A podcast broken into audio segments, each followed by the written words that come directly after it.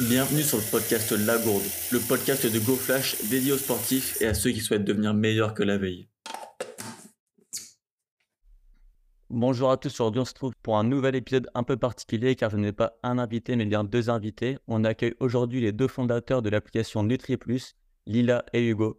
Bonjour à vous, merci d'avoir répondu à mon invitation, j'espère que vous allez bien. Bonjour, super. Bonjour, yes, ça va super, merci. Et bah, merci à vous encore et je vais vous laisser vous présenter maintenant un peu votre parcours à, nos auditeurs. Ok. en ce qui me concerne, donc bonjour à, tous, je me présente, je m'appelle Hugo Bachmann, j'ai 23 ans et du coup je suis de métier coach sportif et diététicien nutritionniste du sport. Donc j'ai étudié pendant 5 ans l'entraînement et la nutrition et aujourd'hui du coup je propose des suivis en ligne pour le coaching et la nutrition et à côté de ça, je suis cofondateur de l'application NutriPlus. Donc bonjour à tous, moi c'est Lila, la cofondatrice de l'application NutriPlus. Et comme Hugo, je suis nutritionniste du sport. Donc euh, j'ai étudié pendant trois ans la science de la nutrition. Avant ça, j'ai fait un bac euh, économique et social. Et ensuite, je me suis orientée euh, directement vers le milieu de la diététique, la diététique sportive, parce que je trouvais ça beaucoup plus intéressant de suivre des, sportifs de niveau. Il y avait un, domaine et une exigence qui était intéressante dans mon parcours. Euh, et puis en termes d'activité de, sportive, j'ai pratiqué l'équitation pendant 8 ans, du judo aussi. Et sinon, aujourd'hui, euh, je pratique majoritairement de la course à pied et euh, de la musculation. Et toi, Hugo, ton parcours sportif, tu l'as pas détaillé? Yes, en ce qui me concerne du coup, j'ai pratiqué une dizaine de sports, du collectif, de l'individuel, et j'ai fait beaucoup beaucoup de musculation pour mon diplôme de coach sportif, avec notamment de la force athlétique. Et puis récemment, j'ai fait une transition en endurance, j'ai fait mon premier marathon, mon premier Ironman. Donc aujourd'hui, je suis euh, entre guillemets athlète hybride. Euh, je fais et de la musculation et du triathlon. Et c'est comme ça que voilà, je peux caractériser mon activité sportive. Et du coup, pourquoi s'être intéressé particulièrement à la nutrition?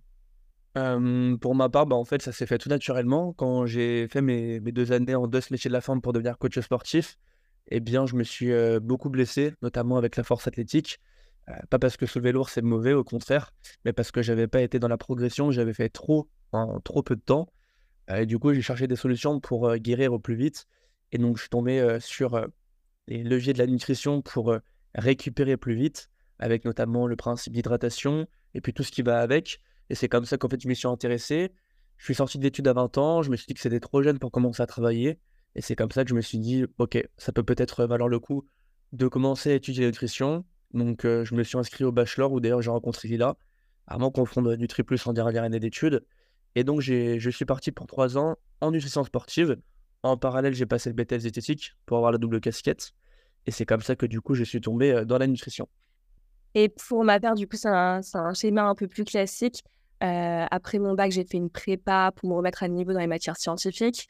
Et j'ai passé plusieurs concours paramédicaux ce que je savais, c'est que je voulais aider les autres. Je ne savais pas comment. La psychologie m'intéressait beaucoup, d'autres métiers dans, le paramédical.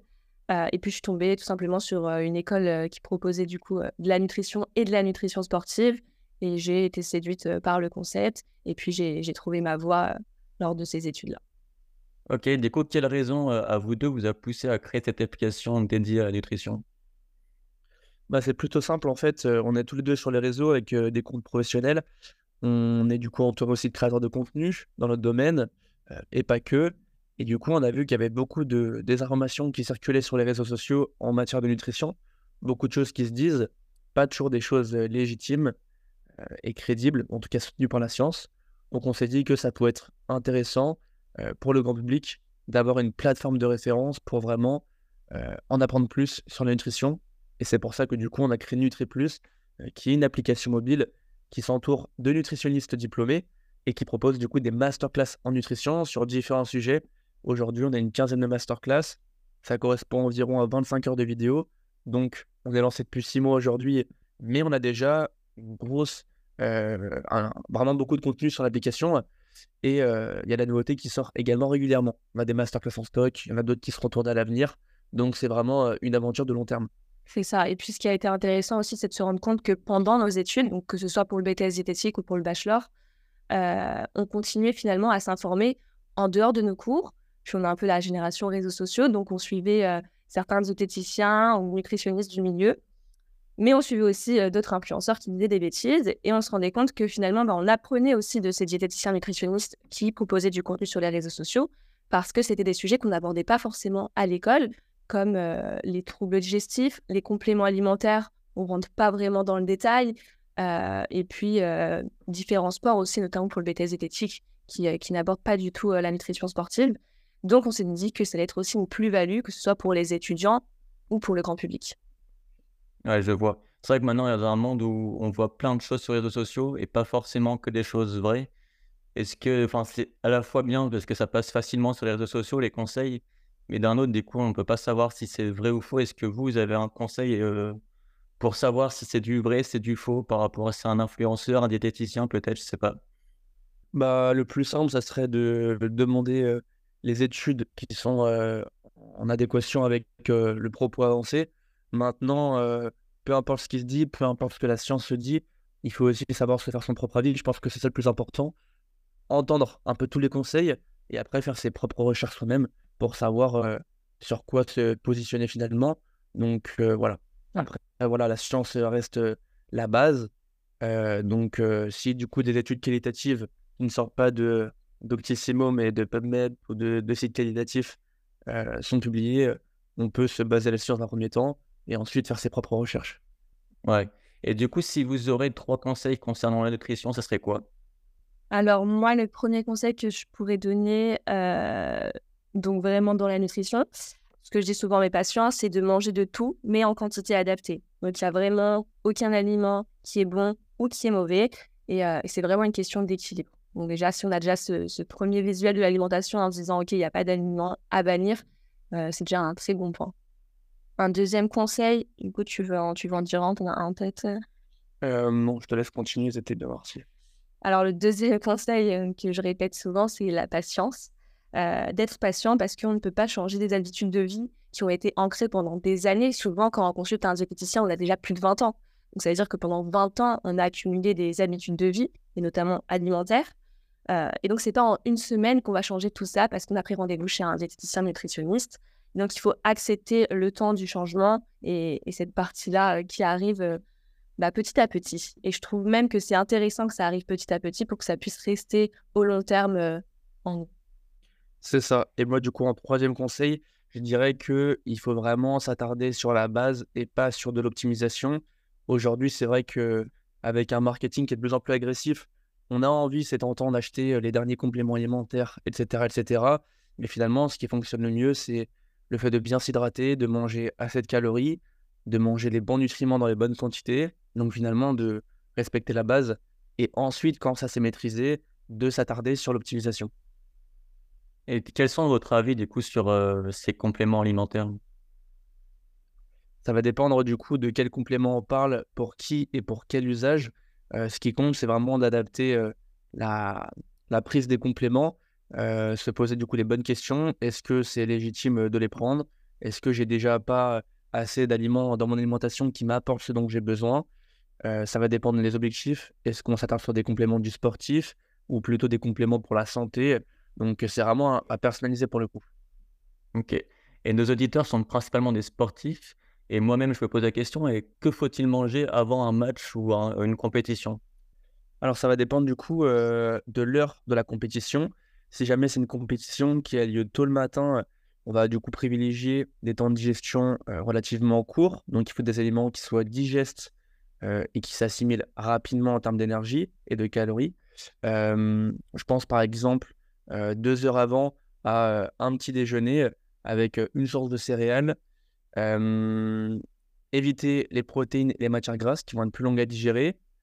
Des fruits également et surtout bien s'hydrater. Donc ça va être essentiellement de l'hydratation, des glucides, notamment des féculents, enfin plutôt des céréales euh, qu'on appelle du coup glucides complexes avec des fruits qui vont être appelés glucides simples. Et après, si jamais la compétition a lieu plus tard dans la journée, euh, comme par exemple en fin de matinée, voire dans l'après-midi ou le soir, bah, dans ce cas-là, on peut prendre un petit déjeuner euh, classique avec un repas du midi qui va être pareil, facile à digérer, une source de féculents, une source de protéines maigres, comme par exemple de la viande blanche, et du coup, ça permettra d'avoir un bon confort digestif et de l'énergie pour la compétition. Mmh. Donc voilà les trois points importants comme Hugo a dit. l'hydratation, le confort digestif et puis après l'énergie grâce au glucides. Ok, très bien. Donc dans ce podcast, on parle essentiellement de préparation mentale. Est-ce qu'il existe un lien entre les émotions et la nutrition? Alors oui, tout à fait. Notre alimentation, nos choix alimentaires sont tournés euh, généralement par certains aliments en fonction de ce qu'on va ressentir, de ce qu'on va vivre, subir. Et donc, je pense qu'on en a tous fait les frais quand on est plutôt stressé. Il peut y avoir deux choses qui vont être amenées à, suivre. Soit on va manger du coup des grandes quantités d'aliments assez gras, assez sucrés, soit à l'inverse, ça va nous couper la faim. Donc déjà, juste en voyant ça, on est bien conscient que nos émotions, nos, ressentis sont en lien directement avec nos choix alimentaires. Et puis après, euh, qu'est-ce que je pourrais euh, conclure sur ça? En fait, c'est tout simple. Les émotions euh, impactent notre alimentation parce que la psychologie impacte du coup notre prise alimentaire, que ça soit par rapport au stress, par rapport à différents états, à la fatigue également. la prise alimentaire, du coup, va être impactée par tout ça. Donc, oui, effectivement, il y a un lien entre les deux. Et c'est pour ça que, du coup, c'est très intéressant pour les sportifs, la préparation mentale, pour être vraiment pas stressé, être prêt le jour J et, du coup, éviter certains comportements alimentaires. Et du coup, comment on peut expliquer ce côté réconfortant de manger après un échec ou même pendant une blessure, par exemple? Bah, c'est plutôt simple en fait le fait de manger notamment des aliments qui vont être relativement sucrés, gras et salés, ça va du coup créer vraiment beaucoup de plaisir en bouche. Donc il y a un côté satisfaisant instantané. Maintenant, faut que ça soit fait de manière entre guillemets raisonnable, parce que si jamais c'est pas le cas, ça peut devenir de l'inconfort. Et c'est ça le problème quand on se laisse un petit peu avoir par les émotions avec les prises alimentaires c'est que derrière, si jamais il y a des grosses quantités qui sont ingurgitées, on peut vite avoir mal au ventre, être ballonné, euh, culpabiliser. Donc, euh, vraiment, tous ces aspects négatifs qu'on on veut éviter finalement. Mmh. Euh, pour ma part, quand j'avais fait mon stage à l'INSEP et que j'avais du coup discuté avec plusieurs sportifs qui étaient blessés, aussi ce qu'on retrouvait, c'était l'ennui. En fait, leurs emplois du temps, ils sont très chargés lorsqu'ils sont en période d'entraînement et de compétition. Et puis, lorsqu'un athlète va du coup se blesser, bon, d'accord, il aura de la rééducation, mais quand même, son planning va être beaucoup moins chargé. Et, euh, et, puis, du coup, il est aussi poussé à manger par ennui parce que euh, bah, il est plus souvent chez lui, il ne sait plus souvent, bah, du coup, quoi faire. Et donc, il va, il va se tourner euh, vers des aliments une fois toute la journée. Donc, il y a aussi une part d'ennui. Ouais. Et du coup, comment est-ce que on peut à la fois trouver du bien-être à travers l'alimentation, mais sans forcément manger des sucreries ou des, enfin, des, des produits gras? Pense que la meilleure chose à faire, peu importe le contexte, c'est de cuisiner pour la simple et bonne raison qu'on sait ce qu'on met dans nos repas. On les cuisine en fonction de nos besoins par rapport aux quantités dont, on a besoin, pour nos objectifs notamment. Et surtout, euh, on cuisine que des choses qu'on aime. À l'inverse que quand on va au supermarché et que du coup, euh, si on est un peu pressé par le temps, on va faire des courses euh, un peu à la va-vite, bah, on va pas être vraiment focus sur les aliments qu'on aime et ça ne sera pas forcément des aliments qualitatifs non plus. Donc, le meilleur conseil que moi j'ai à donner pour ça, c'est de cuisiner et surtout de manger à ses besoins parce que si ce n'est pas le cas, on va vite se tourner vers des aliments qui donnent envie au premier abord. Donc, des aliments très sucrés, très salés, très gras. Et c'est pas ce qui est le plus optimal au long terme pour la santé. Et ça, bah, moi, je rejoins vraiment le deuxième point qu'a dit Hugo sur l'optimisation finalement de, de, la faim. Donc, manger en quantité suffisante pour ne pas avoir des fringales et du coup lors de ces fringales, ne pas se diriger vers euh, des aliments euh, qui vont être très gras ou très sucrés. Donc, euh, si on a un bon équilibre alimentaire, généralement, même si on ne pourra pas complètement pallier à, l'alimentation émotionnelle dans ces cas-là, mais tout de même, ça permettra d'avoir, on va dire, de la satiété, donc on ne va pas avoir envie d'aller manger encore. Et puis, un autre conseil aussi que je peux donner, vu que vous parlez de, de faire ses courses, éviter de faire les courses le ventre vide, parce que souvent, on va être dicté par des choix alimentaires différents que ce dont on aurait fait euh, si on avait mangé. Du coup, c'est oui ou c'est non le fameux cheat meal? Alors, euh, moi sur l'application NutriPlus, j'ai un épisode qui a été dédié au cheat meal. Euh, et puis, bah, du coup, mon avis est que ce n'est pas intéressant. Et au-delà de ça, je le déconseille. Il y a deux raisons principales. La première raison, c'est que ça va apporter de la frustration et enfin, du coup, de la restriction tout au long de la semaine. Ça veut dire quoi? C'est-à-dire que si on doit faire un cheat meal le dimanche, bah, c'est que finalement, notre, notre plan alimentaire de la semaine ne nous convient pas parce qu'on est en restriction et qu'on n'aime pas ce qu'on mange. Et on doit se dire, OK, bah, j'attends dimanche pour me faire plaisir. Et ce serait trop triste, une vie où il y aurait seulement un jour dans la semaine où on aurait du plaisir alimentaire. Donc voilà le premier point. Et puis le deuxième point, tu pourras parler de ça, mais ce serait du coup finalement une pratique qui pourrait conduire à la non-atteinte de, nos objectifs. Parce que finalement, sur une, journée dans la semaine, on va sans doute apporter beaucoup plus de calories et ça va même pouvoir modifier finalement notre total calorique de la semaine et du coup bloquer l'atteinte d'un objectif, par exemple, que ce soit de la perte de poids. Tu veux rebondir dessus? Ouais, en fait, je pense en deux mots que le cheat meal, c'est une pratique qui est malsaine parce que c'est juste le résultat d'une restriction cognitive, le fait de s'empêcher de manger des aliments qui sortent du cadre diététique pour se faire plaisir sur un repas, une journée. C'est pas un schéma qui est sain pour avoir un bon rapport avec son alimentation. Et comme l'a dit Lila, il faut finalement manger toute la semaine des choses qu'on aime. Et si c'est le cas, on n'aura pas l'envie de faire un cheat meal. Bien sûr qu'il y aura des restaurants, bien sûr qu'il y aura des fast-food avec les amis, mais il n'y aura pas ce besoin de craquer parce que si on mange que des choses qu'on aime, bah finalement, euh, on est épanoui dans notre alimentation. Et du coup, on en revient au point de la cuisine.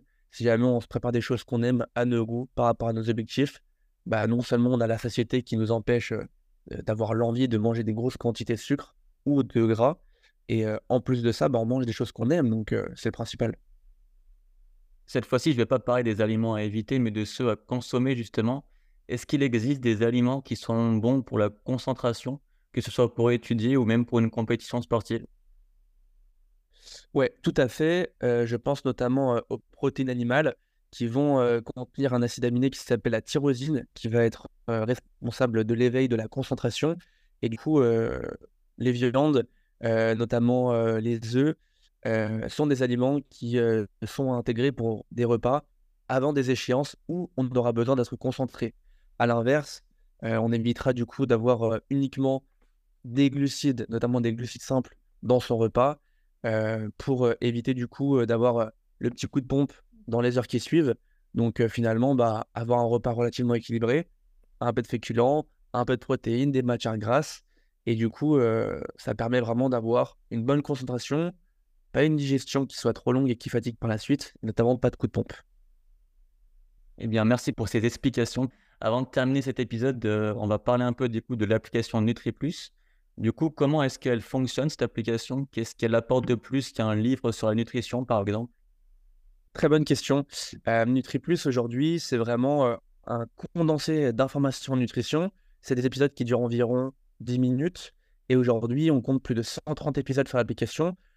pour faire simple, en fait, on a mâché tout le travail. Il n'y a plus besoin d'aller regarder dans des bouquins, d'aller sur YouTube d'aller voir sur Internet. Euh, tout ce qu'on a à savoir vraiment sur l'application y est. Euh, et du coup, euh, il y a juste à regarder l'épisode avec l'objectif qu'on a en tête. Bien sûr, c'est important de se former à côté et de continuer de regarder d'autres sources d'informations, donc continuer de regarder des livres notamment. Mais si on a un objectif de santé, sportif ou même de bien-être ou de poids, si on veut changer physiquement, prendre ou perdre du poids, il y aura les ressources sur NutriPlus pour être accompagné épisode après épisode. Donc c'est vraiment un accompagnement en autonomie à distance. C'est ça, et puis ce qui différencie d'un livre, c'est que déjà on a plusieurs experts sur NutriPlus, euh, plusieurs diététiciens nutritionnistes diplômés d'un bac plus 2 à bac plus 5 voire 8. Euh, et donc du coup par rapport à un livre, ben, finalement on a plusieurs intervenants, on n'a pas que seulement une personne qui a écrit un livre ou une personne qui a fait l'application. Et sur la nutrition, c'est très intéressant parce qu'on a donc différents points de vue. Et, euh, et, puis la nutrition, on sait que chacun ses, a son propre avis sur le sujet. Donc c'est pour ça que c'est intéressant euh, de ce point de vue-là. Et puis, bah, la différence d'un livre, c'est une application mobile qu'on a directement avec nous sur notre téléphone. On peut emporter partout. On peut aussi écouter en format podcast. Donc, euh, on rejoint un peu euh, ton format-là. Et, du coup, bah, c'est très ludique. Et puis aussi, on a l'accès aux vidéos pour pouvoir se concentrer et regarder l'intervenant qui nous parle. Voilà. Ensuite, en termes d'abonnement, c'est euh, du coup directement l'utilisateur a accès à l'application, à toute l'interface. Va pouvoir voir euh, un peu comment, comment elle fonctionne. Il va aussi avoir accès à toutes les bandes annonces, donc tous les épisodes 1 de chaque masterclass. Une masterclass, c'est environ entre 5 et 10 épisodes. Et puis ensuite, il va exister deux types d'abonnements. Donc l'abonnement trimestriel qui, lui, est à 24,99 euros et un abonnement annuel à 59,99 euros. Ok, super. Et du coup, si je ne me trompe pas, on va pouvoir organiser un jeu concours sur Instagram pour gagner un abonnement trimestriel pour euh, les intéressés. Donc, merci à vous.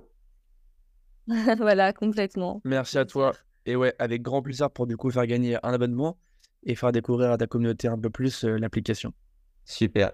Et bah pour terminer cet épisode, est-ce que vous pouvez donner euh, chacun à votre tour un petit conseil aux personnes qui nous écoutent, pas forcément sur le sport et la nutrition, vous êtes totalement libre euh, Un petit conseil que je pourrais donner là par rapport à ma vie de ce matin, c'est toujours euh, d'aller au maximum de ce qu'on peut faire dans la vie, de ne pas abandonner, de ne pas baisser les bras. C'est tout bête, hein, mais là, avant de venir enregistrer ce podcast, il fallait que je monte dans le RER A avant de venir. Bon, les wagons avaient l'air blindés, mais je me suis dit, bon, si je prends pas le wagon, là, je vais être en retard. Et j'ai vu toutes les personnes ne pas monter euh, finalement euh, dans ce train-là. Et je me suis dit, bah non, il faut absolument que je monte. Je suis montée et finalement, euh, le RER A, il est divisé en, deux parties. Et la partie au-dessus, il y avait personne. Donc en fait, les personnes auraient tout simplement pu largement rentrer dans ce train-là. Mais parce qu'ils se sont dit, bah non, je, ne, je ne peux pas rentrer. Du coup, dans la vie générale, se dire, je ne peux pas être capable de faire quelque chose, eh ben, on, aborde différents échecs et des choses qu'on finalement aurait pu faire, on ne les fait pas. Et je trouve ça assez dommage. Donc, un conseil que je pourrais donner, c'est vraiment d'aller au bout des choses dans la vie, de se donner les moyens de réussir. Et toi, Hugo? Et pour ma part, ça serait vraiment de se poser la question du pourquoi. Donc, finalement, avoir un objectif bien précis et un objectif qui nous stimule à long terme. pour la simple et bonne raison que si jamais c'est pas le cas, bah, les jours où on n'aura plus la motivation, ça va être compliqué d'agir. la discipline, c'est important, mais la discipline, elle se crée sur quelque chose qui nous stimule et qui nous donne vraiment envie d'avancer et d'évoluer dans la vie. Donc voilà, il faut se fixer un objectif, se demander pourquoi est-ce qu'on vit, pourquoi est-ce qu'on fait tout ça. Et quand l'objectif est le bon et qu'on a le bon plan d'entraînement pour y arriver, après, il n'y aura plus besoin de motivation, il n'y aura plus besoin de discipline, tout se fera naturellement. Eh bien, je vous remercie énormément pour ces réponses et le temps que vous m'avez accordé pour répondre à toutes ces questions. N'hésitez pas du coup à télécharger l'application Nutri Plus. comme Lila vous a dit, euh, vous avez un accès gratuit à la plateforme pour voir un peu à quoi ça ressemble. Et puis vous pouvez également suivre leur page Instagram Nutri Plus pour suivre euh, les différentes actualités et avoir des conseils de sources sûres. C'est ça, complètement. Et puis vous avez aussi deux épisodes offerts euh, sur la plateforme lorsque vous vous connectez. Je vais oublié de préciser. Ah, c'est super, encore mieux. Et, merci beaucoup, à très bientôt. À très bientôt, merci. Merci à toi, à très vite. Au revoir. Merci. C'était la gourde de GoFlash. Retrouvez plus de contenu sur le compte Instagram goflash.off.